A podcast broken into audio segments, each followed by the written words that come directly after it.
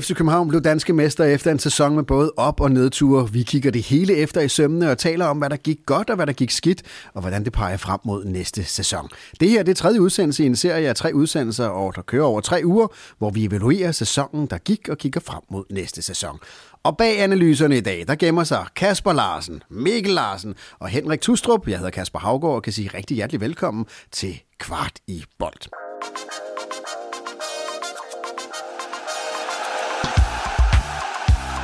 Du lytter til Kvartibolt, en podcast om hele byens hold for alle, der elsker FCK. Den her podcast den er lavet i samarbejde med tre, som gør det muligt for os at producere en masse kvalitetsindhold om FC København til alle jer, der lytter og ser med. Og trænger du til at komme ud og snuse til verden, ja, så kan du blive rejseklar sammen med Three Like Home, hvor du kan bruge mobilen i 73 lande, hvilket er 30% flere lande end andre teleselskaber, og det er altså vel at mærke, uden at det koster ekstra. Så kan du tage på ferie, uden at bekymre dig om, at regningen løber løbsk. Vi lægger et øh, link til Three Like Home, og det gør vi i shownoterne, eller hvis du ser os på YouTube i kommentarfeltet øh, videoen. Og så skal vi til den tredje del af evalueringen af det år, der er gået, den sæson, der er gået, og kigge frem mod den næste sæson. Øh, og øh, i den forrige udsendelse, hvis du ikke har lyttet til nummer 1 og 2, så vil jeg øh, foreslå dig, at det første, du gør, det er at trykke stop, og så gå tilbage og finde øh, både udsendelse 1 og 2, hvor øh, man kan høre evaluering af to og BC. Og en, en ting, man også skal høre i, i øh, udsendelse 2, det er det, vi kaldte ungdomsrevolutionen. Alle de øh, unge spillere, som jo har revolutioneret øh, øh både forretningen i FC København, men også øh, med, med, med, med den tyngde, der ligger i at kunne spille med så unge mennesker og spille et mesterskab hjem. Men der er en anden revolution, vi også skal tale om, når man kigger på året, der er gået, sæsonen 21-22. Og det har jeg valgt at kalde tilskuerrevolutionen. Fordi øh, for os, der har fulgt FC København siden de spæde dage i 90'erne, hvor vi stod på ned og se og, og, og, og sang øh, taglige sange, så er der jo virkelig sket noget. Og Henrik, lad os lige prøve at, at, at starte med nogle stats. Øh, fordi øh, ikke alene er der jo kommet fantastisk stemning på, på tilskuerpladserne, men vi har jo heller aldrig været så mange. Nej, det må man sige. Øh, 388.200 øh, personer har været inde og se en øh, FCK-kamp i den her sæson. Øh, det giver et tilskuersnit på 24.200, og det er altså en stigning fra øh, 18-19 sæson. Nu sammenligner jeg med 18-19 sæson, fordi man kan sige, at de to mellemliggende sæsoner, dem er der måske øh, af gode årsager ikke, øh, har ikke været så mange tilskuere, men det er altså en stigning på 41 procent. Og de her 388.000, det er altså øh, 110.000 mere, end der har været i Brøndby. Det er altså 250.000 mere, end der har været i øh, Midtjylland. Så øh, et, point, et, øh, et, øh, et tilskuersnit på 24.000, så der er altså ikke langt til øh, 25.000, så øh, det, det tror jeg, vi krydser øh, mere. Og så skal vi vel endda, Henrik, i alt færne sige, at de, de to første kampe, der bliver spillet i parken i den her sæson, øh, havde stadig coronarestriktioner rigtigt, med. Ja. Så, så, så ret beset, kunne vi have nærmet os øh, øh de 25.000 i snit? Øh, det ved vi ikke, det er gissninger, men det er bare for at sige, at vi startede faktisk ud, selvom det føles som længe siden, ja. med, med restriktioner i, i de første kampe. Men øh, altså rekordmange tilskuere på lægterne, og øh, vi kommer tilbage til lidt senere, hvad det kommer til at betyde øh, for, for, for den stemning, der også er, og, og måske sige det internationale niveau, som FC København er ved at, at, at nærme sig. Men Kasper, jeg vil lige prøve at starte et helt andet sted, fordi øh, for forretningen FC København, øh, det er jo et øh, underholdningsimperie, som lever af at underholde, og hvis man gerne vil leve af det, så skal man have et stort publikum. Så øh, hvad er det egentlig, øh, der er årsagen bag, at, at lige pludselig så står vi så mange københavner til, til hjemmekampene? Der er jo mange årsager til, hvorfor at tingene er, som de er. Man kan sige, øh, øh, før omtalte corona, øh, hvor vi sad buret inde i, i det, der føltes som et årti nærmest, øh, og, og ikke havde nogen af de her kulturelle oplevelser ude for, for hjemmets fire vægge, øh, så tror jeg, at, øh, at, at vi også godt kan blive enige om, at det europamesterskab, der var i Danmark, det kickstartede en bølge af sammenhold og, og, og det at være sammen om noget. Øh, og så det, at vi havde modet i klubben til at, at åbne for den der dobbeltdækker øh, Øh, nede for enden af målet, der er blevet en, en hvid mur.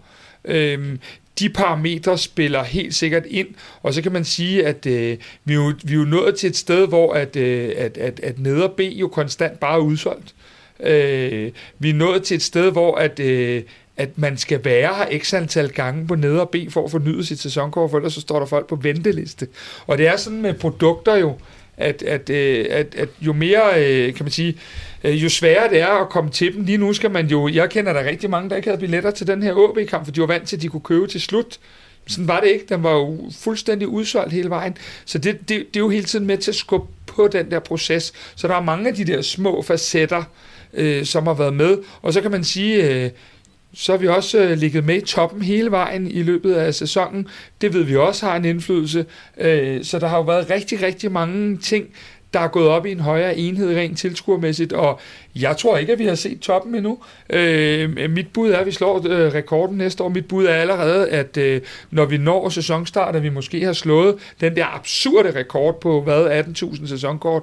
Øh, jeg vil ikke være overrasket, hvis vi øh, more or less, øh, jeg kender ikke det eksakte tal, men fik i går så en udsolgt af sæsonkort, for der er jo kun en vis procentdel, der kan bruges som, som sæsonkort. Og så skal man jo huske på, at den revolution, eller den øh, store succes, startede jo øh, på bagkant af nogle katastrofale FC København-år, hvor vi jo blev spillet ud af brættet og, og, og fik tredje og fjerde pladser, og ikke var med i gulddysten, som vi, som vi er vant til. Men, men man kan sige, Mikkel, vi har også talt om det før. Mm. Der var jo en, en periode, hvor man, man mere eller mindre kunne, kunne programlægge, hvornår vi blev danske mestre og, og, og de der forskellige ting, øh, og hvor at en mesterskabsfest ikke havde den eufori, som den jo havde, da vi for nogle uger siden her øh, blev danske mestre. Øhm, så, så på den led kan man sige, øh, selvom at jeg gerne vil vinde hvert år, så har det måske været meget sundt lige at genopfinde os selv som, som klub og som, som tilskuer, øh, og at det hele ikke bare kom sådan at knipse med fingrene. Øh, øh, hvad hedder det? Øh, vi har lige pludselig skulle arbejde lidt for det, både udenfor og inden for kridtstregerne, øh, og, og det tror jeg måske, det ser vi jo mange eksempler på i Europa lige nu, øh, med klubber, der, der, der øh, hvad hedder det, der har det på den måde og skal genopfinde sig selv, øh, og jeg tror måske, det kan være meget sundt en gang imellem. Og, og Mikkel, så må vi vel også give noget, øh, en, en stor kredit til, til vores forholdsvis nye direktør, Jakob mm. Lausen. Han har været her et par år, men, men nu er han så direktør han, han har jo om nogen været med til at professionalisere mm.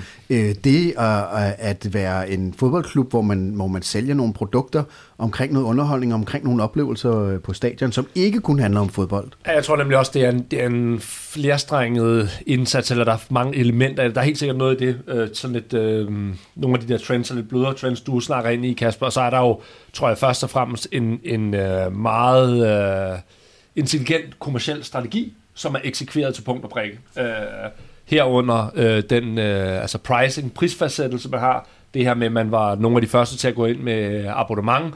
Øhm, og så selvfølgelig også at tænke det ind i en helhed. Øhm, og være klar over, at det her det er ligesom en snibboldeffekt. At øh, jo flere der får en god oplevelse, jo bedre. Så det handler i virkeligheden om øh, altså at skabe den bedst mulige kundeoplevelse og have den stærkest mulige øh, øh, kan du sige, kommersielle strategier. Det, det, det virker virkelig til, som du også siger, at det er orkestreret helt, øh, helt til perfektion af den nuværende CEO. Øh, og så er der alle mulige andre trends, der er med til at forstærke det her, og som ligesom har fået snebolden til virkelig at rulle. Øh, og det, der er det gode ved det her, det er, at jo flere der kommer, øh, jo bedre oplevelse har de nye, der kommer også, øh, og jo større chance er der for, at de kommer igen. Og på den måde ruller det hele lidt nu. Og det er jo endda på bagkant af en en, en, en, en ældre herre eller dame, som parken jo efterhånden er blevet, mm. øh, hvor faciliteterne herinde ikke øh, er, er tidsvarende i, i, i flere øh, elementer herinde i hvert fald, øh, og det, det, det er et ældre stadion, som, som i den grad også trænger til noget renovering og, og, og, og sådan nogle ting. Så på den led kan man sige, at vi har skabt det øh, på et tidspunkt, hvor vi heller ikke har fået etableret vores fanzone endnu, den har været som pop-up her i mesterskabsspillet, men vi, vi, vi har jo meget mere at gå på. Ja. Måske mere det, jeg siger. Vi har, øh, der mangler stadig varmt vand i hanerne, og, og hvad det ellers er, at, at, at vi nogle gange mangler på, på maddelen og på, på alkoholdelen. Og, og øl til mesterskabsfesten, ikke? Ja. og øl til mesterskabsfesten, ja. Nej, øh, og samtidig har vi jo ikke haft før til allersidst her, det samlingssted, som vi jo ved, at øh, øh, andre klubber har med stor succes, øh, og som vi jo kigger ind i et efterår, hvor vi skal have. Og det er jo endnu en ting, vi kan lægge på i forhold til det der med at skabe den der sammenhængskraft. Men, og nu har vi, nu har vi snakket om, i, øh, både i, øh, som du refererer til også, Kasper, i uh, Havgård, i, i episode 1 og 2 her omkring øh, vigtigheden af at vinde mesterskabet, i forhold til, at man ligesom trådte ud af Ståle Solbakkens øh, skygge for alvor. Der kan man også sige, at på den, nu kalder jeg det den kommercielle del, men i hvert fald hele den her øh, tilskuerdelen og, og det at få øh, så stor og massiv en, en, øh, en opbakning, der er man i et eller andet omfang også trådt ud af nullernes skygge, hvor man jo nok også har skulle høre meget for, hvor meget der var bedre, og hvor mange flere mennesker der kom, og bum, bum, bum. Men altså, der er jo ikke så meget at komme efter mere.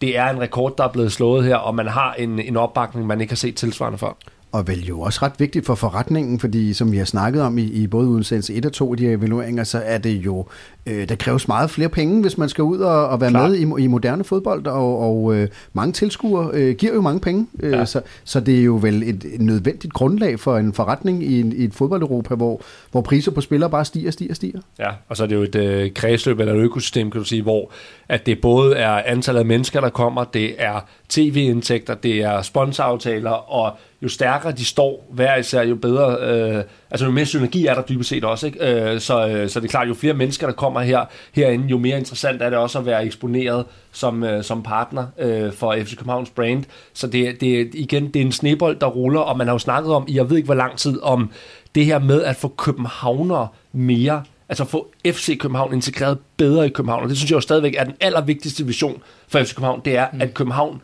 at FC København bliver lige med København og omvendt. Og det synes jeg er rigtig, rigtig fedt, at det, at det virker til, at man tager nogle skridt i den rigtige retning. Man kan sige, nu så vi jo øh, i forbindelse med mesterskabsfesten, øh, er der jo taget nogle fantastiske dronebilleder øh, af et mm. fuldstændig hvidt København det er flot, og det er fint. Øh, den dag vinder vi det danske mesterskab. Nej. Der kan de fleste af os gå en tur i København med, med en FCK-trøje på. Det, det, der imponerer mig, det er, jo, øh, det, er jo, det er jo, at vi i de der lidt bløde kampe mm. har fået gennemsnittet så højt op, øh, rent tilskuermæssigt, at, at vi... Og der kan man sige, at alle de der sæsonkort hjælper jo. Det hjælper jo, når du 14 dage før en kamp kan sige, nu er der solgt 20.000 allerede. tænker folk, hold da kæft, det skal ja. vi med til. Men det, sådan er det jo, når du har alle. Mm. Du har sponsorer, og du har, øh, du har hvad hedder det, de her abonnementer og sæsonkort. Og så er der en anden detalje. Øh, før i tiden, øh, der fik man kastet fribilletter i nakken alle steder. Altså, ja. det var bare at gå ned på hjørnet, og så øh, havde din øh, lokale tobakshandler øh, øh, 17 billetter til den ene og den anden tribune, øh, hvor der var flere sæsoner, hvor man tænkte, hvorfor skulle jeg købe det her sæsonkort? Fordi ja. øh, det er lige før, de står og, og fodrer mig med de her billetter. Det er faktisk svært at opdrive en fribillet. Den eneste måde, du får fribilletter på nu, det er, når man bytter sæsonkort og hjælper hinanden, som, Men, som vi jo også gør. Men ja. Det er jo en helt bevidst del af Klart. den her strategi, Klart. og det er jo det der med, at... Øh, at øh, nu for at referere igen til nullerne, med, med, hvor det var Flemming Østergaard, Dan Hammer, der var jo en eller anden form for priserosion der. Altså man kunne virkelig, virkelig let få fat i de her øh, hvad hedder det, fribilletter, og, og det kan man ikke nu. Nej. Så du kan sige, det har man virkelig fået luet ud i, og fået skabt en strategi, hvor man øh, ja, hvor man har kunne, øh, kunne eksekvere rigtig, rigtig godt på den, øh, og, øh, og hele tiden... Øh, øge antallet af, af hvad hedder det, tilskuere. Så som du også siger, Kasper, der er jo faktisk ret meget at gå på stadigvæk på nu bruger jeg ordet, som ikke er specielt, men kundeoplevelse. Ja, der er faktisk ret meget at gå på stadigvæk, ja. hvor man kan flytte. Så det er jo ikke, fordi man ikke kan gøre noget stadigvæk. Øh, og det er, jo, det er jo egentlig også øh, meget fint. Vi, vi har jo også haft et interview med Jakob Lausen, ja. som jo er meget inspireret af amerikansk sport, ja, hvor ja. det jo virkelig, man kan sige, nu siger du ordet kundeoplevelse, men er jo i højsædet, at du skal skabe oplevelser, som jo også er rundt omkring sporten. Ja. Øh, og der er stemningen, tror jeg, jo en af de ting, der er meget forstærkende, fordi hvis man kommer ind og ser sin første FC København-kamp, hvis man har kørt løbet den her sæson, uanset om man er interesseret i fodbold eller ej, så er det jo berosende at se så mange mennesker, der kan skabe så vild en, en lyd og så vild en, en, en stemning. Og det, det er jo også noget nyt. Ja, det er det, men jeg tror, det er mest imponeret af, det, at, at man har jo kunnet snakke om de her ting i mange år, også de sidste 10-15 år, at kundeoplevelsen er vigtig. Kig på fanzonerne nede i Tyskland. Kig på, hvad de gjorde med pricing, hvor man fik rigtig mange flere mennesker med. Men derfra og så til rent faktisk at lykkedes med det. Der er jo rigtig lang vej, og det er jo det, der er det imponerende her. Det er, at man rent faktisk har lykkedes med strategien, hvor øh, man har fået så mange flere mennesker med.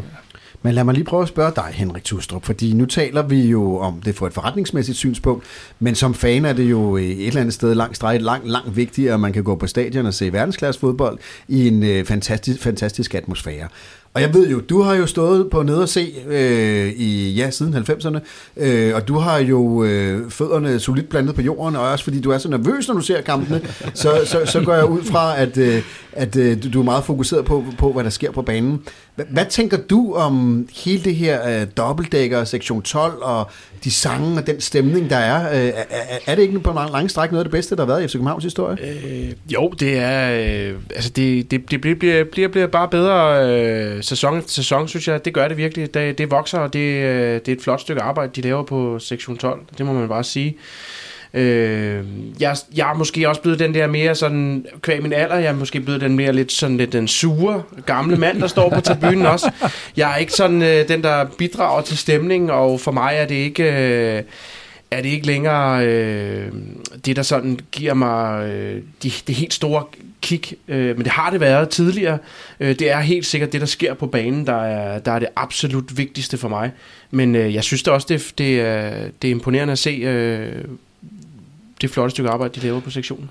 Ja, det, er jo, det er jo også nogle meget, altså det er også meget forskellige typer tribuner, og det er både en styrke, men det kan måske også blive på sigt for uhomogen, kan man sige, øh, i forhold til, at nu er det faktisk lidt sjovt, jeg sad lige og kiggede på os fire her, nu har jeg en, øh, en søn, jeg begynder at komme fast med, en jeg har Familietribunen kommer jeg på. Hvis du siger Kasper Havgaard her, du sidder på presse på A, så leger vi lige Kasper ned godt, du ikke er fast på sektionen, men du er også kommet meget på sektionen dernede, og så har du Henrik på, på C. Så i virkeligheden er, der, er, er vi hele vejen rundt her, men min, min pointe omkring det her med, det, det, er, det er blevet ret forskelligt er, som du, du fortæller her, Henrik, er der jo mange, der står på C, som har kommet der siden 90'erne, og som er øh, ældre, øh, og som måske opvokset med den her lidt mere selvironiske udtryk omkring FC København, så har du sektion 12, som er altså, jeg ved ikke, om jeg vil sige sydeuropæisk inspireret, men det, det er meget vildt og, øh, i udtrykket, og jo meget dedikeret og også yngre.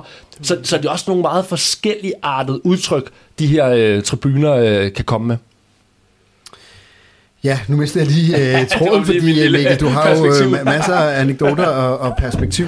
Men, men, men en ting er jo, at jeg tror, vi alle sammen er enige om, at det er jo fantastisk for forretningen, det er fantastisk for os fodboldfans, og den professionalisering, der også er sket af fanmiljøet, øh, med, med, med kaboerne mm. og med, med den dobbeltdækker der, er jo, øh, synes jeg, begynder at have internationalt snit. Øh, og jeg har set fodbold, det, jeg har stort set det på alle verdensdele, i, og, og set imponerende stadions og imponerende fans, og jeg synes, at FC København er ved at komme et sted, øh, hvor, hvor vi godt kan battle med øh, på nogle af de allerbedste øh, fanoplevelser, man kan få. I gamle dage, og nu taler vi tilbage i 90'erne igen her, ikke? eller var det i nullerne, Kasper? Det kan du måske øh, korrekse mig her. Der, der var der et slogan, der hed, du må godt i parken. Øh, og det, det var jo sådan lidt den der øh, klassiske gamle mandsjuvenistiske, at komme ind og få afløb for al din øh, vrede, som du ikke kan i, i hverdagen. Men det er jo faktisk ikke alt, man må i parken, og det bliver vi jo så også nødt til at sige samme mm. moment. Så når vi har rost de fans der, så har der jo også i løbet af sæsonen, og jo særdeles her i den sidste kamp mod OB, været ting, man faktisk ikke måtte i parken, og som man, som man, som man, øh, som man gjorde blandt andet øh, baneløberne, og der har jo været virkelig meget uro omkring det. Øhm, så det er vel også en, en, en dobbeltsidighed, den der fankultur, og der har, der har jo også været incidenter, der har gjort, at vi ikke måtte have tilskuer mod Brøndby og, og så, så bare. Altså, øh, jo flere mennesker, der kommer på stadion, jo større potentiale er der også for, at der kommer nogen, der vil ødelægge det for andre. Øh, inden vi sådan tager fat i, kan man sige, lige i, i roden her, øh, så kan vi lige huske, skal vi lige huske på, at på den nedre tribune mod mm. OB, der, der er vel, øh, hvad hedder det, noget over, lidt over 4.000, ja. som, som, som bliver på deres plads og godt kan forstå det. Øh, der er så de her 100-150, tror jeg, noget af den stil, øh, som, som, som løber ind på banen, og som i min verden sætter sig fuldstændig over fest, klub og meget andet, og, og hvor jeg egentlig synes, at det øh, nærmer sig en skændsel, øh, den måde, de opfører sig på. Jeg synes, det er pinligt, og jeg synes, det er, er ærgerligt, at man til en mesterskabsfejring, hvor vi jo gud døde med ikke engang har øh, modstanderfans at battle mod, men hvor hele parken er hvid, at vi så alligevel ser nogen, der skal sælge sætte sig øh, i sådan en grad, at, øh, at, at de skal gå ind og gøre nogle ting, som klubben jo et døgn tidligere har sagt, det her det accepterer vi ikke, øh, og der er ingen tvivl om, at, øh, at der, der, skal nogle, der skal nogle ting til, fordi vi må heller ikke tage til Brøndby. Oliver og jeg var mere eller mindre de eneste øh, FCK-fans på Brøndby Stadion også, og Brøndby havde ikke nogen herinde.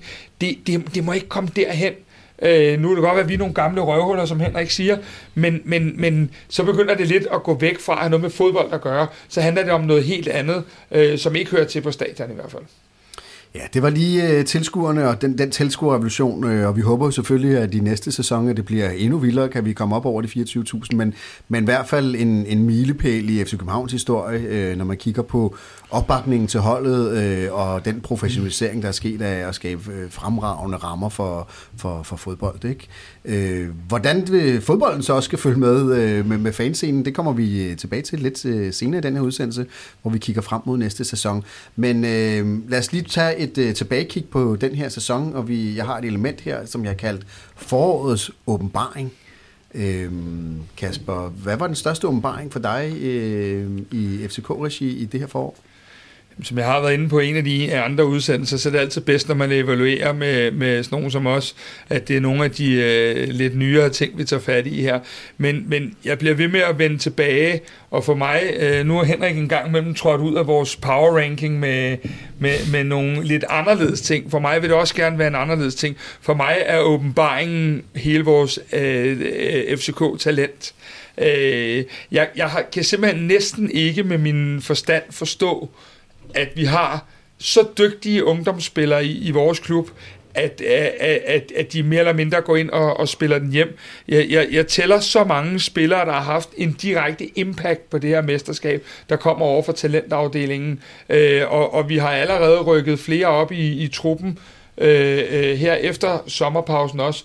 Øh, så for mig har åbenbaringen været øh, den måde, de kommer ind. Ikke at de er med, for det er egentlig ligegyldigt, men måden, de kommer ind og de virker ærligt talt øh, pisse ligeglade. Vi havde en situation med Elias Jæler, for at bare tage sådan et eksempel på, hvordan jeg ser ham øh, over i Herning, da vi scorer øh, til sidst, hvordan han går ud lige og, og, og sætter Midtjylland-fansene på plads.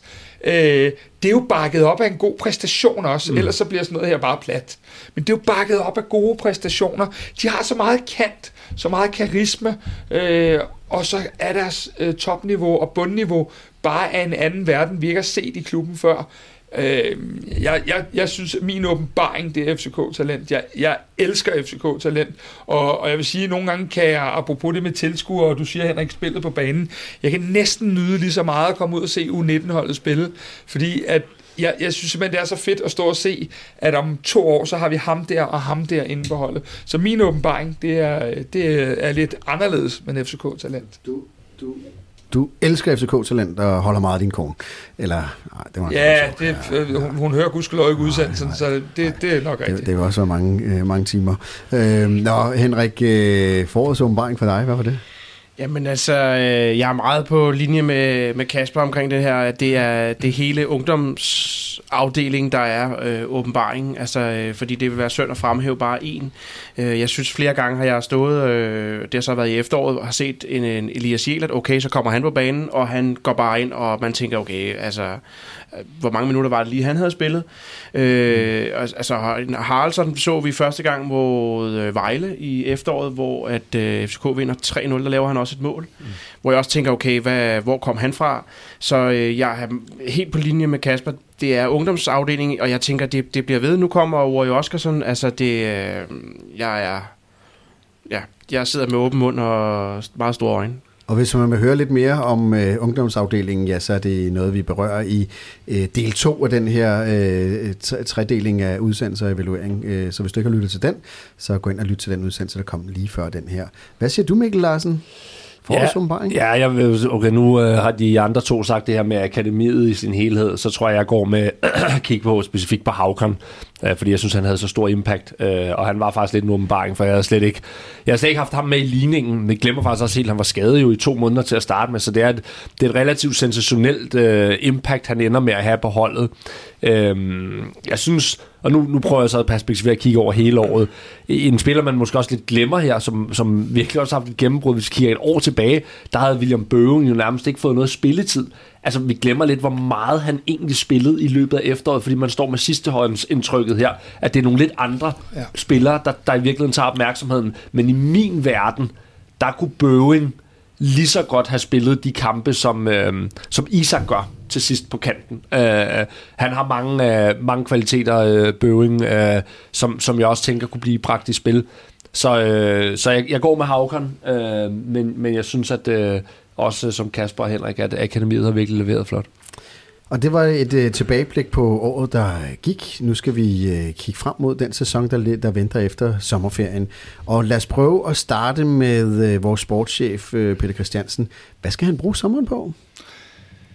Egentlig så synes jeg faktisk, at øh, vi fik nogle svar her til sidst, der gør, at øh, jeg, jeg tror ikke nødvendigvis, at den skal være så voldsom, som jeg måske havde forestillet mig for et par måneder siden. Øhm, vi har rigtig, rigtig mange spillere, der gav nogle svar øh, til sidst. Og øh, på mange måder, så tror jeg, at øh, mit helt klare bud er, at øh, vi er markedet for tre spillere. Øh, vi er markedet for en centerback. Det kunne jo så være Vabo. Øh, vi er markedet for en central midt, fordi øh, man gerne vil have nogle andre typer, end den vi har. øhm, og man vil gerne passe på, at hvis Falk er skadet, så vil man gerne kunne erstatte ham. Hvis Seca ikke ryger tilbage på det høje niveau, vi ved, han har efter den lange skade, så vil vi gerne kunne gøre noget. Så man vil gerne på en eller anden måde gardere sig lidt på midtbanen. Øhm, og så tror jeg, øh, at jeg næsten kan lægge hovedet på blokken og sige, er det nier, det skal vi have. For hvis vi ikke får plus 15 målskytten, for ham har vi ikke nødvendigvis i truppen lige nu, så, øh, så kan vi godt få nogle udfordringer næste år.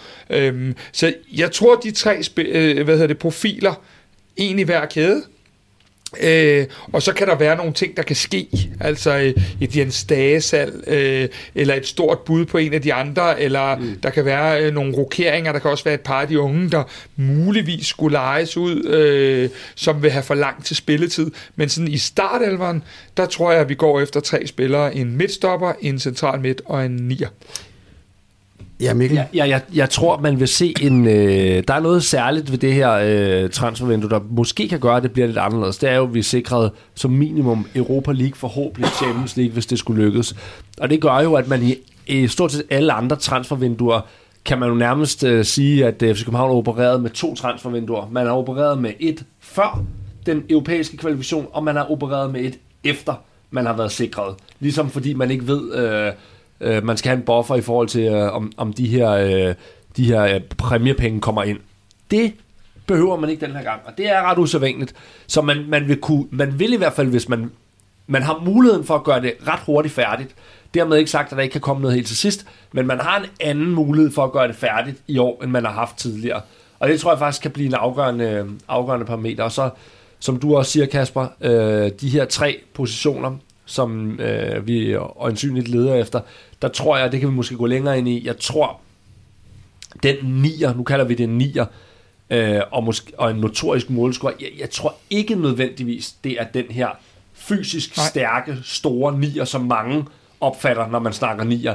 Jeg tror, øh, at så er der på den helt anden, øh, hvad hedder det, et helt andet ekstrem, er der jo så Pep Biel som en falsk, jeg tror faktisk, det er noget in between de to ting. Ja, men øh, vi har jo faktisk øh, talt om, at øh, vi gerne vil give et bud, Mikkel og jeg, på den ja. nier, og det er ikke ham, det bliver. Fordi den her spiller kan ikke komme til FC København, han bliver, hvor han er. Men det er mere for, at vi ikke skal ud i nogle transferspekulationer, mm. så vil vi nærmere sige, at vi har prøvet at, at komme ind på typen, det kunne være. Og vi, vi er sådan lidt landet på, i forhold til nogle af de parametre, Mikkel ja. han kommer ind på, at det kunne være en type, og nu gentager jeg det igen, en type som Josef Poulsen. Øh, fordi han har nogle af de facetter, vi tror, der ledes efter i en nier. Han er en dygtig presspiller. Man kan godt spille den op på ham. Han vil kunne spille flere positioner op foran, og han er hurtig øh, og kan indgå i nogle relationer det kunne godt være en spiller, Mikkel, som, som vi to i hvert fald havde kigget ja. på, øh, som, som, som, som, øh, som kunne komme. Han er, fordi hvis vi kigger på de sidste tre kampe, og vi siger, jamen, det, det er det, der er strategien. Man vil gerne spille på, øh, på, på den her måde med meget højintens, et højere pres, spillere, der kan spille i trekanter, og som kan, øh, som kan overbefolke midtbanen, jamen så vil det også kræve, at man har en nier, der er bevægelig, Præcis. der er intens, og som kan presse, og som, øh, som, som kan spille fodbold langs jorden. Og det er jo nogle af de ting, som den der mere traditionelle store nier ikke kan. Så ved jeg godt, man kan finde øh, store nier øh, herunder vores tidligere, altså corner, der også arbejder meget. Men hvis man kigger på de tre typer, vi faktisk har i truppen, Karamoko, Babacar og Nikolaj Jørgensen, det har jo måske indimellem også været en forhindring i forhold til at kunne spille på den måde, man spillede på i de sidste tre kampe, for de er ikke lige så bevægelige og intense i deres spillestil. Nej, og der er jo ikke nogen af dem, der er decideret presspillere øh, på nogen måder. Øh, lidt mere, øh, kan man sige, lidt mere statiske. Ja. Øh, og hvis vi skal blive ved med at spille med den flair, som vi, øh, som vi har spillet med her på det seneste, øh, så, så, så tror jeg ikke, at den stationær er løsning 1. Det kan så være senere i kampen, i de kampe, hvor vi ikke ja. kan få det sat sammen, at man søger en type som Babacar eller, eller, eller, eller Jørgensen, eller hvem der må blive her. Ja. Øhm, fordi Babacar er jo en helt anden type, og jeg vil så lige sige, øh, for det her, det er, øh, jeg tror også, at vi har mere i Babacar, end vi har set. Øh, fordi de skudsmål, han fik med, blandt andet af vores egen øh, hvad hedder det, gæst her øh, i, i, øh, i hvad hedder det, Transfer Deadline Day, Chris, ja, øh, Kaiser, ja. øh, fra TV2 Sport, så var det jo en lidt anden spiller, end det vi har set indtil videre, så jeg er slet ikke i tvivl om, at Babacar har meget mere at gå på, og nu viser det sig jo også, at han har spillet med en skade den seneste måned, øh, som også kunne have en impact, og det er jo nogle af de ting, vi, vi ikke altid ved. Øh, det vidste vi heller ikke i efteråret, da der folk var lidt efter Ankersen og Bøjlesen. Altså, så, så han har ikke vist sig endnu, men det har vi set andre senegaleser, der ikke har. Ja, det er sagt, Kasper. Så ja. nu vil jeg lige tage den kritiske hat på Klar. her, når vi snakker Babacar, fordi jeg synes, at noget, man ikke bare lige kan træne sig til, eller bare lige gøre, det er hans, øh, og det ved jeg også, fordi vi har en gruppe på med kvartibold, jeg har været øh, harceleret over relativt mange gange, det er hans afslutningsfod. Altså, hans afslutninger virker altså virkelig virkelig svage, og det er jo sådan set også underbygget af, af noget af det, både den her øh, episode 1 og 2 på evalueringen, som Henrik har været inde over, nemlig at han bonger ud med et ret højt XG, men scorer meget få mål. Og det sjove er jo i virkeligheden, at han, alle de mål, han har lavet, det er både det, han laver mod OB, det er det, han laver mod Midtjylland, det er faktisk også det, han laver op i Randers, det er jo ikke nogen voldsom, det er jo, det er jo meget specielle og underlige afslutninger alle sammen, men alle de der kæmpe store oplagte chancer, han har haft, der har han afsluttet rigtig svagt. Så det er min store bekymring omkring Babacar. Ja, en ting det... er hans arbejdsindsats, alt det der, det er simpelthen hans evne til at afslutte. Men, men, men, men med de skudsmål, øh, han fik med, fordi jeg er jo ikke uenig ej, ej. Øh, i det her, øh, der må man bare sige, der må være mere at gå på, fordi den pakke, man også har set, når man har siddet og set Y-Scout og sådan noget, mm. der er jo nogle ting, vi ikke har set i København, mm. som vi har set andre steder, øh, så der er ingen tvivl om, ham har vi ikke fået integreret, det har vi simpelthen ikke lykkes med. Om det så er øh, hvad hedder det, et dårligt indkøb, dårligt trænerarbejde eller en dårlig spiller, Øh, det, det, det er jo altid svært at, at pege på, på noget specifikt. Bottom line er, det har ikke fungeret for Babacar i, i øh, København endnu. Øh, og så har der så været en lille smule, vi alle sammen har lagt mærke til, øh, attitydeproblemer i, i, ja. i nogle tilfælde, og hvor man måske ikke altid har fornemmelsen af, at der har været arbejdet hårdt nok for, for holdet. Men, men øh, som med alle andre FCK-spillere, så, så har vi jo et kæmpe håb om, at det sker. Og, og vi, vi håber jo lidt, at det, det også bliver den der fortælling om, øh, som vi har set med andre spillere, at lige pludselig, så skete der altså et eller andet, hvor øh, at, at de fra ikke at kunne tæmme bolden, er gået til egentlig at have været nogle, nogle ganske dygtige spillere. Men mit problem er ligesom dit, Mikkel, at mange af de der øh, færdigheder, mm. som man havde håbet, man havde set, har man ikke set i hans øh, hverken afslutninger eller hans spil, mm. øh, hvor man har set noget, der peger i den rigtige retning. Mm. Ligesom man jo øh, har kunne se med nogle andre spillere, at, at der er nogle ting, der har kunne pege et sted hen. Det har det ikke gjort. Der var jo ikke gået mange minutter øh, efter, at spillerne havde fået guldmedalje om halsen, før øh, transferrygtemøllen øh, virkelig begyndte at, at sætte øh, i fart.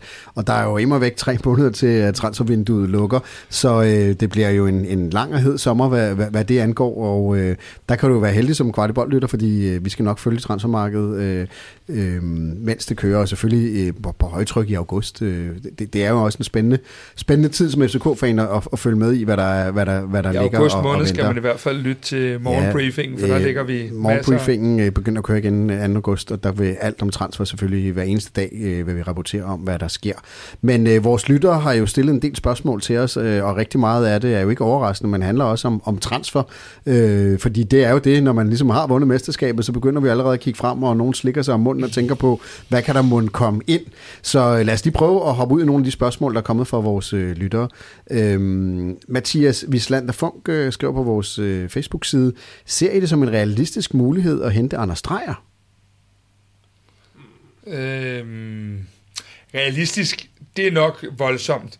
men omvendt kan vi jo vende om og sige, at det er nok heller ikke urealistisk, men, men, men jeg tror ikke, der er over 50 procent for det. Øh, men jeg er da helt sikker på, at, øh, at, at PC vil da sandsynligvis give det et skud, og nu øh, er Rubin Kazan jo rykket ud af den bedste russiske liga, øh, og, og der er ingen tvivl om, at Andreas, øh, Anders Dreyer, han spiller ikke i, i Kazan efter øh, hvad hedder det, sommerpausen. Øh, om han så er så committed til Midtjylland, det tror jeg egentlig heller ikke, men jeg synes, han har så meget, at han nok godt vil få en, en mere lukrativ kontrakt et andet sted, men øh, jeg vil ikke udelukke det. Og så øh, spørger Morten Dam Ebjerg Petersen øh, på Facebook, øh, salg per Biel? Spørgsmålstegn. Det er jo ikke et helt dårligt spørgsmål, det har vi jo også snakket om tidligere. Er det, er det, hvor lang tid er han tilbage i sin kontrakt? Er det et enkelt år? Øh, han har jo været her en del år efterhånden. Ja, altså, nu er det jo lidt farligt, fordi vi, vi sidder her tre uger før den her udsendelse, så vi kan komme ja. til at lyde... Kan komme til at lyde ekstremt dumme. Ekstremt mere, dumme, når han så, mere end vi gør i forvejen. Når han nu er solgt for, for 80 millioner, når vi sidder og siger det. Men, men øh, øh, hvad hedder det, der er der nogle fugle, der begynder at synge om, at Pep Biel faktisk er så glad for at være i København, at han ikke vil udelukke og forlænge sin kontrakt. Så på den led kan man sige, øh, der er jo meget spil, der efterhånden er bygget op omkring Pep Biel på ja. vores hold. Øhm, så så man, kan, man kan jo igen vende den om og sige, øh, hvad er det Pep Biel kan komme ud til, han kan selvfølgelig komme ud til, til jeg vil skyde på, at hans niveau ligger til en midterklub i Spanien. I Liga, ja. øh, og så er spørgsmålet, om, om, om, om man laver det, der hedder en, vi kaldte det en gamle dag, en sanka, altså hvor man lægger øh, et til to år på, og så skyder det et år endnu, det salg. Øh, samtidig kan man sige, og det har vi også talt om, Mikkel, ja kan han lave en sæson som denne her? Nu skal jeg jo ikke sidde efter sæson 1 og sige noget her, øh, eller, eller afsnit 1 af vores øh, trilogi her. Øh, skal jeg jo ikke sidde og sige noget, men, men det, det er jo en vild sæson. Han har vundet alle priser, han har ja. lavet flere mål end nogle andre sæsoner og været mere afgørende. Mm. Kan han sætte den i... Altså, det må være et hovedbrud for Peter Christiansen. Det, det må det. På den anden side kan man sige, der er nogle særlige øh, ting ved, ved Pep Biels situation. Normalt så tror jeg ikke, sådan at det, det er sådan i hvert fald ikke øh, alt afgørende, ikke voldsomt afgørende det her med, hvor, hvad er det, de kan spille om. Jeg tror, at løn afgør rigt, rigtig meget i den her verden, øh, og, og hvilken liga man spiller i. Men lige præcis i FC Københavns tilfælde i år, det der med at kunne spille Champions League, og du har så stor en chance for at kunne spille Champions League, det er altså noget, der kan betyde noget for en række spillere. Øh, og, og Pep Biel vil ikke komme tæt på at, at kunne spille Champions League for andre klubber, vil være min tese, han, han kan blive solgt. Og så er der en anden ting, det er jo mest La Liga og Spanien, der vil trække Pep Og husk en ting omkring spanske midterklubber. De har ikke nødvendigvis en stærkere økonomi, end FC København har. Så, så det, der er også noget i casen Pep der gør, at jeg kan ikke lige se den der klub, der kommer og lægger 50 60 millioner for Pep Det, det er ikke lige så oplagt, som det for eksempel er med Jens Dage i min verden. Øh, og det, det kan jo betyde, at Pep Biel han fortsætter i FC København. Men hvis vi nu leger med tanken om, at han ryger øh, af en ene eller anden grund, fordi han, han gerne vil hjem til Spanien, eller han får et, et, et, et godt tilbud et andet sted fra, så er han vel jo en spiller, der er ret svær øh, lisen at erstatte en til en. Og som jeg også siger, han, han har jo kommet til at spille en meget, meget vigtig rolle for Jes Torups øh, FC København. Så det er vel ikke en af dem, man bare sådan lige kan skibe afsted, øh, uden at man, man gør sådan nogle tanker om, hvad der så skal ske med holdet. Nu er det jo altid svært at, at spå ud i fremtiden, men jeg mener jo faktisk, at vi har nogle spillere i truppen, ja. øh, som godt kan erstatte ham. Vi har jo både snakket om Havgård Haraldsson. Har øh, vi har også, Mikkel, tidligere talt om, at kunne man rykke øh, Rooney ind ja. på tieren. Øh, vi har begge to talt om, at øh, måske er en William Bøings allerbedste, øh, allerbedste position inde ja. på den der tier, øh, som jeg også har set ham spille mange gange på U19-holdet. Så øh, på mange måder kan vi godt kigge ind i, at vi muligvis har den erstatning i truppen. Om han så kan tage det niveau op, øh, og, og spille på det der kontinuerlige høje niveau som Pep Biel. Det må tiden jo vise, men jeg vil ikke udelukke, at vi har øh, erstatningen i truppen Nej. allerede nu. Nej, så skal man passe på med at arbejde for meget af det der idealopstilling, men, ja. men lad os nu sige, at der rent faktisk kom det her Kirsebær en øh, hybrid nier, eller hvad vi kalder det, altså en, der faktisk, ligesom du nævner, Yusuf Poulsen før, bare af, af, af, af navn, ikke fordi det lige skal være ham, men som type, altså lad os sige, der kom så stor profil, jamen hvis du så kigger på den nuværende idealopstilling, så efterlader det jo måske ikke rum til både Havkan og Biel. Så, så du kan sige, der kan jo også være noget med, at, øh, at, at der skal, altså, det, jeg ser ham heller ikke fuldstændig uerstattelig. Det sagt, har han været fantastisk i den her sæson. Det skal jeg være den første. Jeg skal være den første til at ligge mig fladt ned og sige, jeg har ikke været den største Pep Biel-fan. Altså, der er mange ting ved Pep Biel, jeg synes ikke i udgangspunktet er fantastisk. Ja, han har en fantastisk fod og fantastisk teknik, men og, og han, er også, han, er, han er blevet en bedre presspiller, men han har også rigtig mange ting imod sig med hans forudsætninger. Han er ikke hurtig, han er ikke fysisk stærk, og han har i hvert fald indtil denne her sæson heller ikke scoret mange mål. Det har han så lagt på. Så der er nogle ting i hans, altså, hans øh, baseline, der ikke nødvendigvis er fantastisk. Men jeg må bare sige, jeg må lægge mig fladt ned. Han er rigtig afgørende for holdet, og han, han har gjort det fantastisk. Vi springer lidt i det, fordi øh, vi har et spørgsmål fra Michael Kraukus øh, fra Facebook også. Han skriver, Dennis Vavro, er han pengene værd, eller er han for ustabil? Det kommer an på, hvilke penge vi snakker om, mm. synes jeg. Øhm, Dennis Vavro er, er på den anden side af 25 nu. Og hvis vi skal op i summer, som, øh, som, som ligner 40-45 millioner, øh, så skal vi i hvert fald kigge på, hvad vores samlede indkøbspunkt øh, den rummer. Øh, fordi så, så, så begynder jeg i hvert fald at tænke på, om vi får nok for pengene. Øh, Vavro har spillet et outstanding forår, mm. men der er stadig de der lidt børnefejl, øh, og så er det jo det, at øh, hvis vi skal skyde ham af om et, to år øh, til en anden klub eventuelt, så får vi ikke de penge nødvendigvis igen, fordi det er jo, trenden er, at vi køber, at ikke vi, men at Europa køber yngre og yngre, ja. og det vil sige, øh, det er i hvert fald en case, hvor man skal have afklaret lidt med Vavro, at han, altså, så skal han spille her den kontrakt ud, eller noget, der ligner, øh, for man kan, kan afskrive over nogle år, men, men jeg, jeg, jeg synes ikke, at vi skal meget højere end, øh, end nogle af de øh, andre forsvarsspillere, vi har, har købt herinde. Altså, hvis nu holder stik det her med, er det 30-35 millioner, der er, er snak om, ja, det snak, ja. så bryder han i hvert fald rekorden for at være den dyreste forsvar eller defensiv spiller nogensinde i FC Københavns Præcis. historie. Det, det er mange penge at købe ja. ind til en... Øh, men man kan også sige, han er også... han er utrolig vigtig, hans vildskab, alle de her ting. Klart. Altså det, det, og, og igen, det handler om, og det tror jeg virkelig, han er, er en af de ting, jeg vil sige er allervigtigst ved det her transfervindue. Det lyder banalt, men det handler rigtig meget om at holde fast på holdet. Øh, ja. Jeg tror slet ikke, vi får et af de der vilde transfervinduer se, som vi gjorde i, uh, i vinter. Jeg tror virkelig, det handler rigtig meget om at holde fast i det her hold. Og, og så er der jo heller ingen tvivl om, at han vil FC København, jo ikke? Altså i en verden, hvor uh, man som lejesvend uh, ja. kan nærmest tage mod alle typer af jobs og penge, så har han jo været meget tydelig omkring, at, at det er FC København, han vil. Det der her, han trives, og han vil vinde mesterskaber. Men i casen Dennis Varvo er der kun én ting, og det er økonomi nu.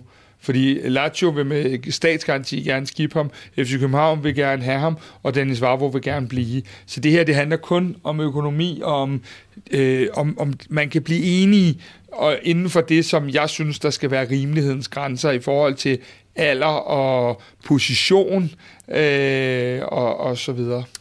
Så skal vi til et spørgsmål fra Christian Arn Jørgensen. Øh, det er ikke et transferspørgsmål, men det er relateret til, øh, til hvordan øh, FCK skal se ud i næste sæson.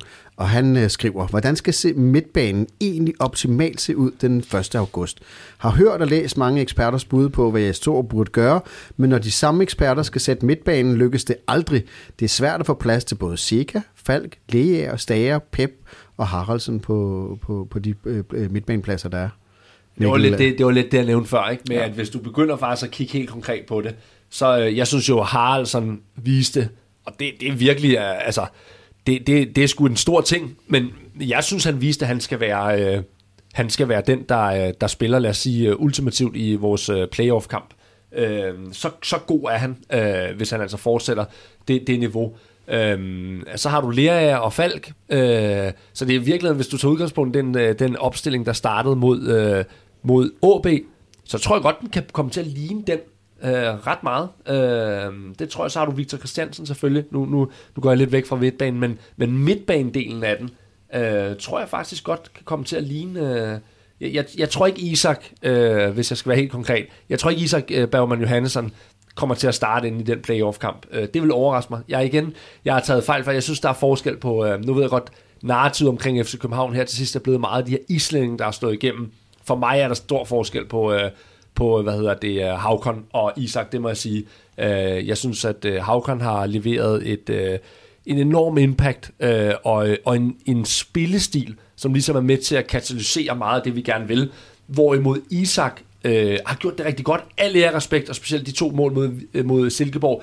Men han er slet ikke lige så instrumental øh, for holdet, øh, og han har helt klart taget et step op, men, men jeg kan godt se øh, den øh, position øh, udgøre sig en anden. Og så kommer der et spørgsmål fra Kasper Krav her. Jeg ved godt, Kasper, jeg tager lige øh, ordet ud af munden på dig her, fordi du har mange ting at sige. Men øh, vi hopper lige videre, øh, men heller ikke en helt uinteressant diskussion at gå ind i den her, fordi han skriver nemlig øh, på Facebook, Kasper Krav, han skriver, at Mu er din spiller, vi kommer til at se i en fast starterrolle, eventuelt som øh, hængende angriber. Så kan du få lov at svare på den.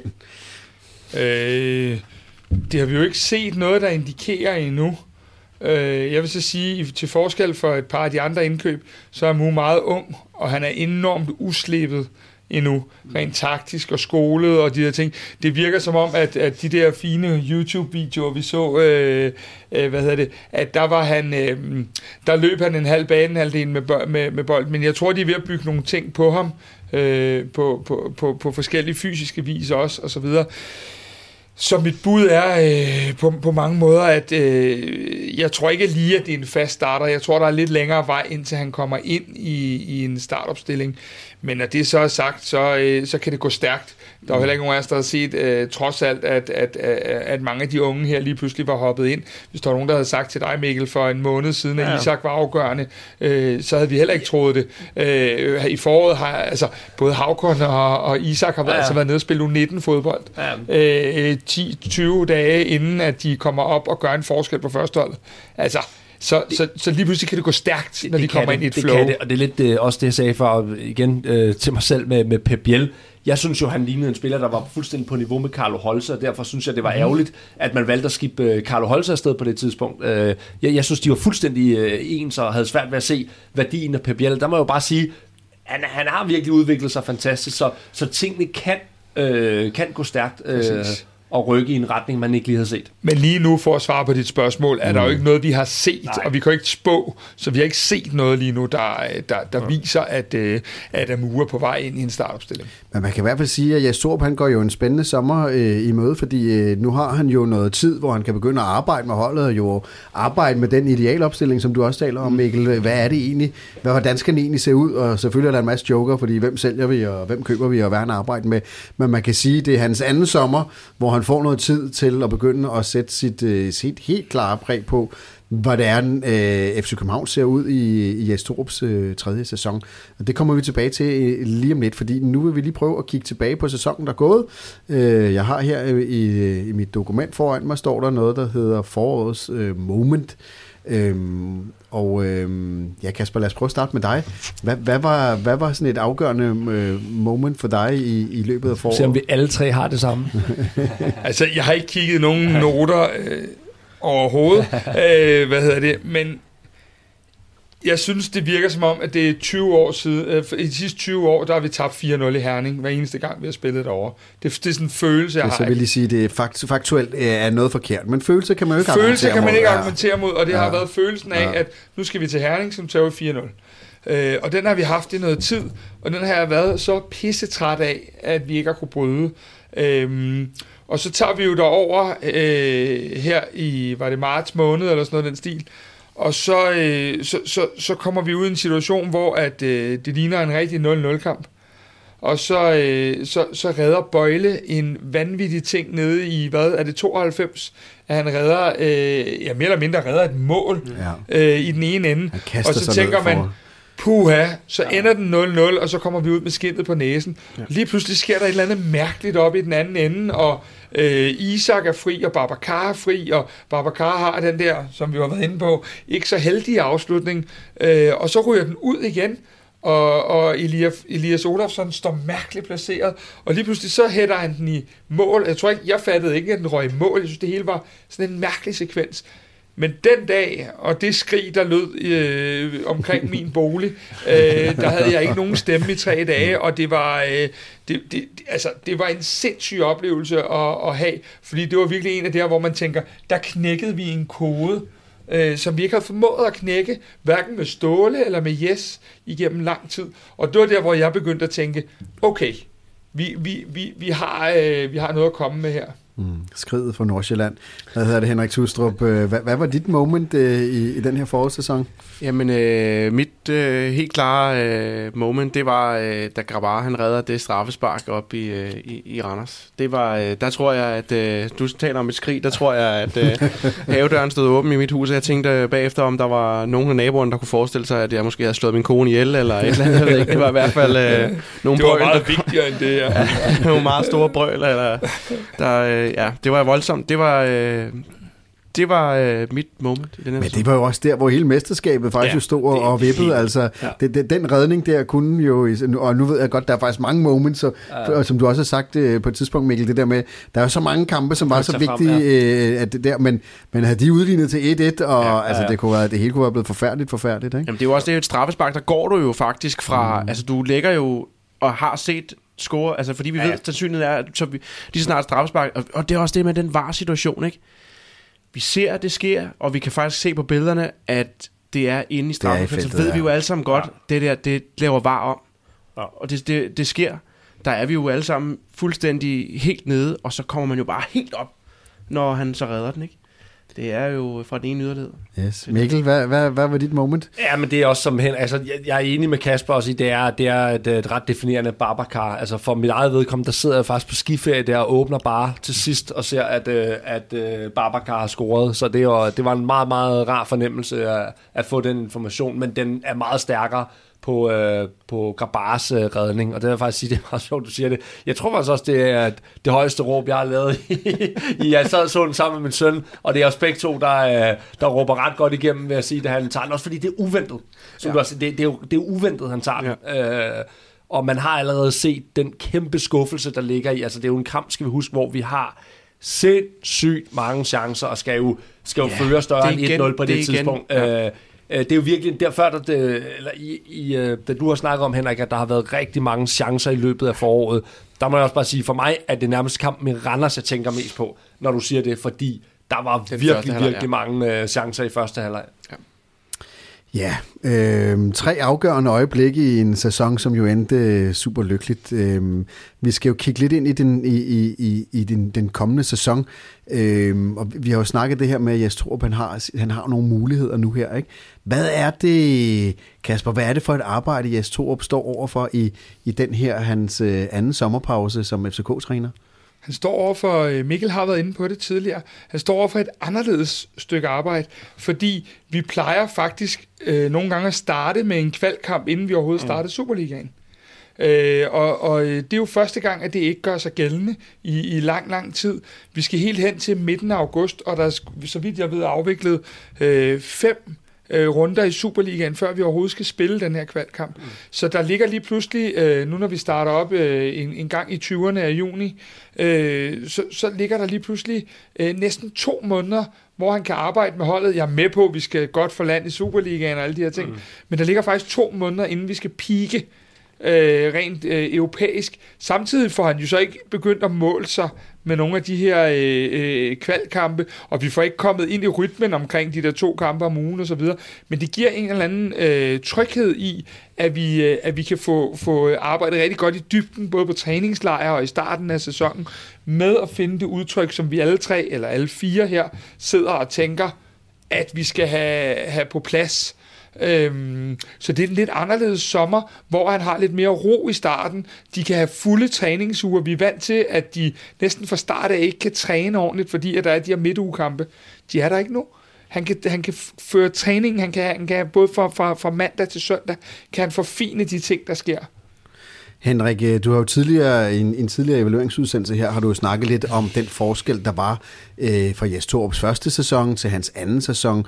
Øh, og her, nu, nu, nu er vi ude i et sted, hvor, hvor du ikke kan, kan læne dig så meget på data.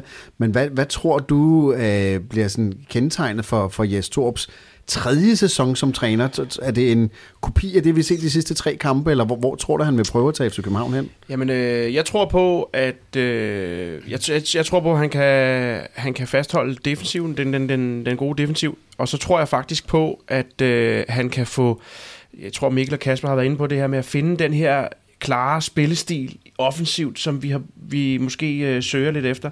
Det tror jeg, han får implementeret i, øh, i, øh, i den her sæson, så vi står med et helt klart Øh, både defensivt udtryk og et offensivt udtryk. Det er, det, øh, det er jeg faktisk øh, ret overbevist om, at det kommer til at ske.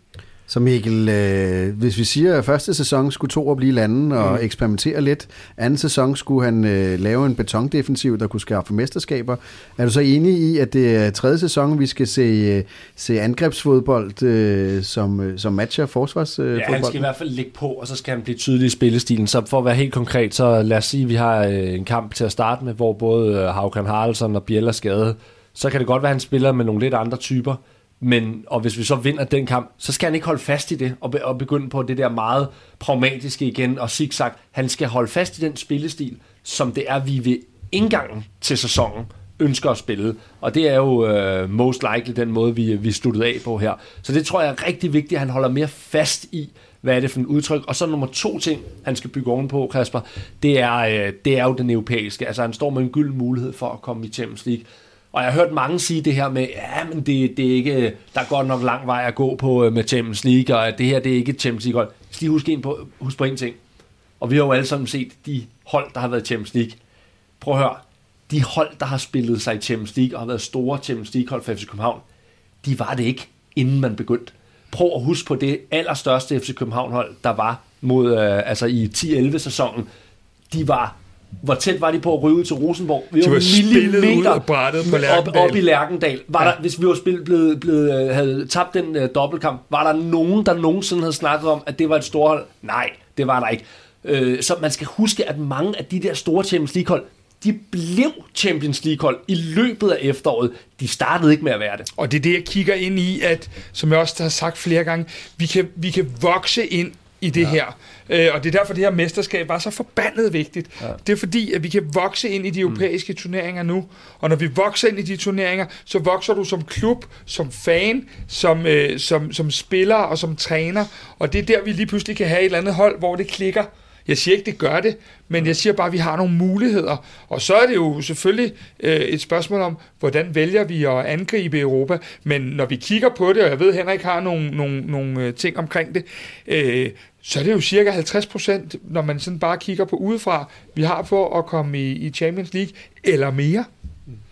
Og lad mig lige her til sidst øh, prøve at spørge jer, og det kræver kort svar hele vejen rundt. Øh, er FC København øh, klar favorit til at vinde Danmarksmesterskabet næste år, Henrik? Oh, øh, klare favoritter, øh, det, det, synes jeg er, det synes jeg er svært, fordi at, øh, jeg tror, Midtjylland, de, de er også dygtige, og Brøndby, det, det bliver måske ikke lige der, jeg ser den store. Jeg, jeg tror, det bliver igen FC København og Midtjylland, men ikke klare favoritter, men de er favoritter. Kan vi sætte, øh, du er jo en, en, en datamand, kan vi sætte procenter på? Altså, tal, det kan du forstå jo. Det kommer jo også an på igen, fordi der, der, mesterskabet bliver jo i virkeligheden afgjort af de næste to transfervinduer, kan man sige. Der, der kan i hvert fald være en stor øh, indflydelse fra de to næste transfervinduer, vi skal igennem. Så man kan sige, at øh, jeg vil i hvert fald på, når vi på vej ind i det her transfervindue, der vil jeg måske øh, tøve meget med at sætte øh, procenter på. Øh, når vi så går ud af transfervinduet, ser, hvad er der er blevet solgt, og hvad er der er kommet ind, så kan man måske begynde at tale om, øh, hvor store sandsynlighederne er. Så jeg vil okay. gerne lige have lov til at se ja, det her transfervindue færdigt først. Nok, det synes jeg er fair nok. Kasper Larsen, tør du sætte uh, procenter på FC Københavns favoritværdighed til at vinde uh, Danmarksmesterskabet for anden år i træk? I altså, Det der med procenterne er, er, bliver jo sådan lidt... Øh... Jeg tager godt procenter. Ja, selvfølgelig. Ja, det, det ved vi jo. Det er også derfor, han slutter med dig. Derovre, ikke? Jeg er altså. spiller, og, men, men, men der er jo ingen tvivl om, at det, det, det virker lidt forkert at sætte procenter på, inden vi kender øh, konditionerne. Kommer vi i Champions League-gruppespiller, bruger mange kræfter der.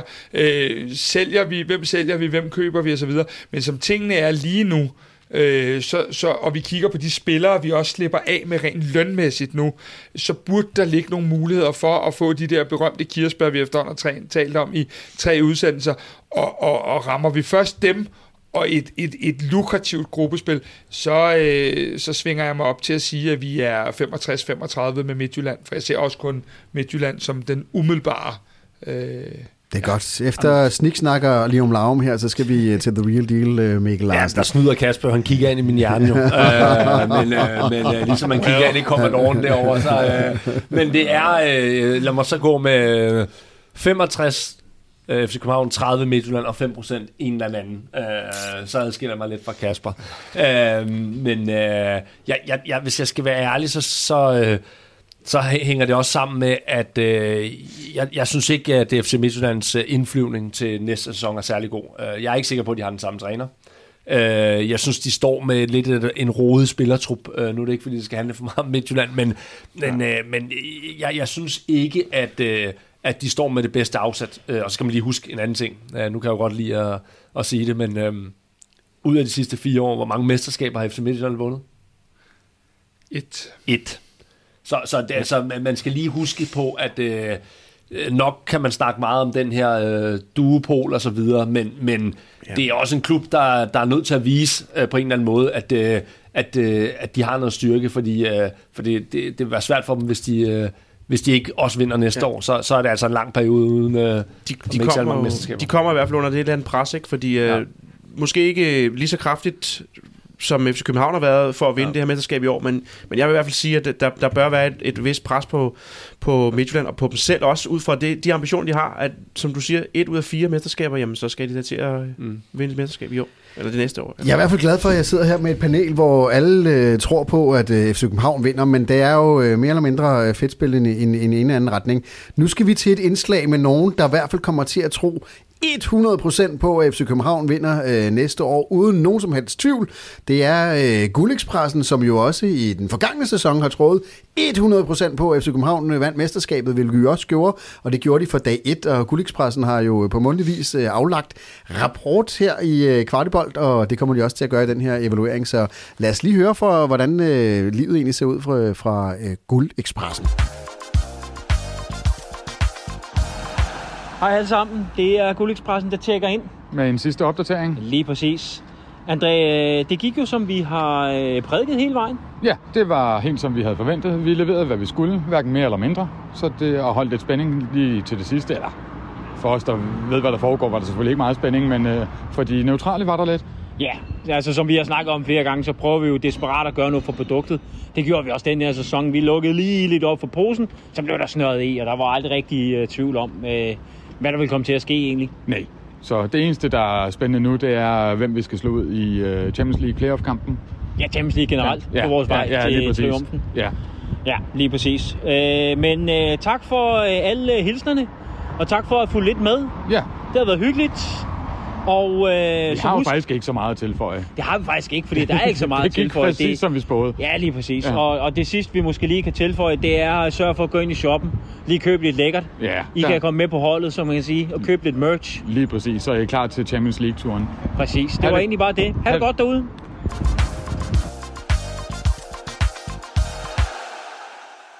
Ja, det var så øh, Guldekspressen og, og, og deres take på, øh, på en øh, evaluering. Øhm, vi skal til at runde af, runde af her nu. Det er den øh, tredje udsendelse ud af, af, af tre evalueringsudsendelser. Øh, vi er kommet godt rundt om det. Øh, det bliver jo en fed sommer, som, som Kasper, som, som du sagde i en af udsendelserne, fordi vi er øh, danske mestre, og øh, uanset hvad der kommer til at ske næste sæson, så kan vi i hvert fald gå og bryste øh, os af det øh, og tage FC-trøjen på. En anden trøje, man også kan tage på, det er en guldtrøje, øh, som øh, Kvartibold har lavet, så hvis du, du synes om det, du lytter her til i, øh, i øh, din podcast, øh, øh, og du gerne vil støtte os, jamen så kan du købe noget af vores merchandise. Og øh, en, en del af vores merchandise, det er altså en øh, guld 2022 trøje, og vi lægger et øh, link i shownoterne og under videoen på YouTube. Herfra, så skal vi bare sige tak. Jeg vil gerne sige uh, tusind tak til panelet, men i virkeligheden så øh, er der jo en, som vi altid glemmer at takke, som vi skal takke endnu mere, og det er jo vores uh, hårdt arbejdende, fantastiske kameramand, som sidder lige derude bag kameraet, uh, som er Victor Elias uh, Thomsen, som, uh, som jo styrer alt det, som man ikke som kører bag scenen. Så uh, tusind tak, Victor, for dit hårde arbejde og din tålmodighed med at se os sidde og, og snakke her. Og så skal vi også sige tak til vores partner 3, Uden dem ville det ikke være muligt at lave så meget kvalitetsindhold om FC København. Så hvis du går og tænker på at skulle skifte teleselskab, ja, så husk på at støtte dem, der støtter os. Og ellers er der bare at sige tusind tak for i dag.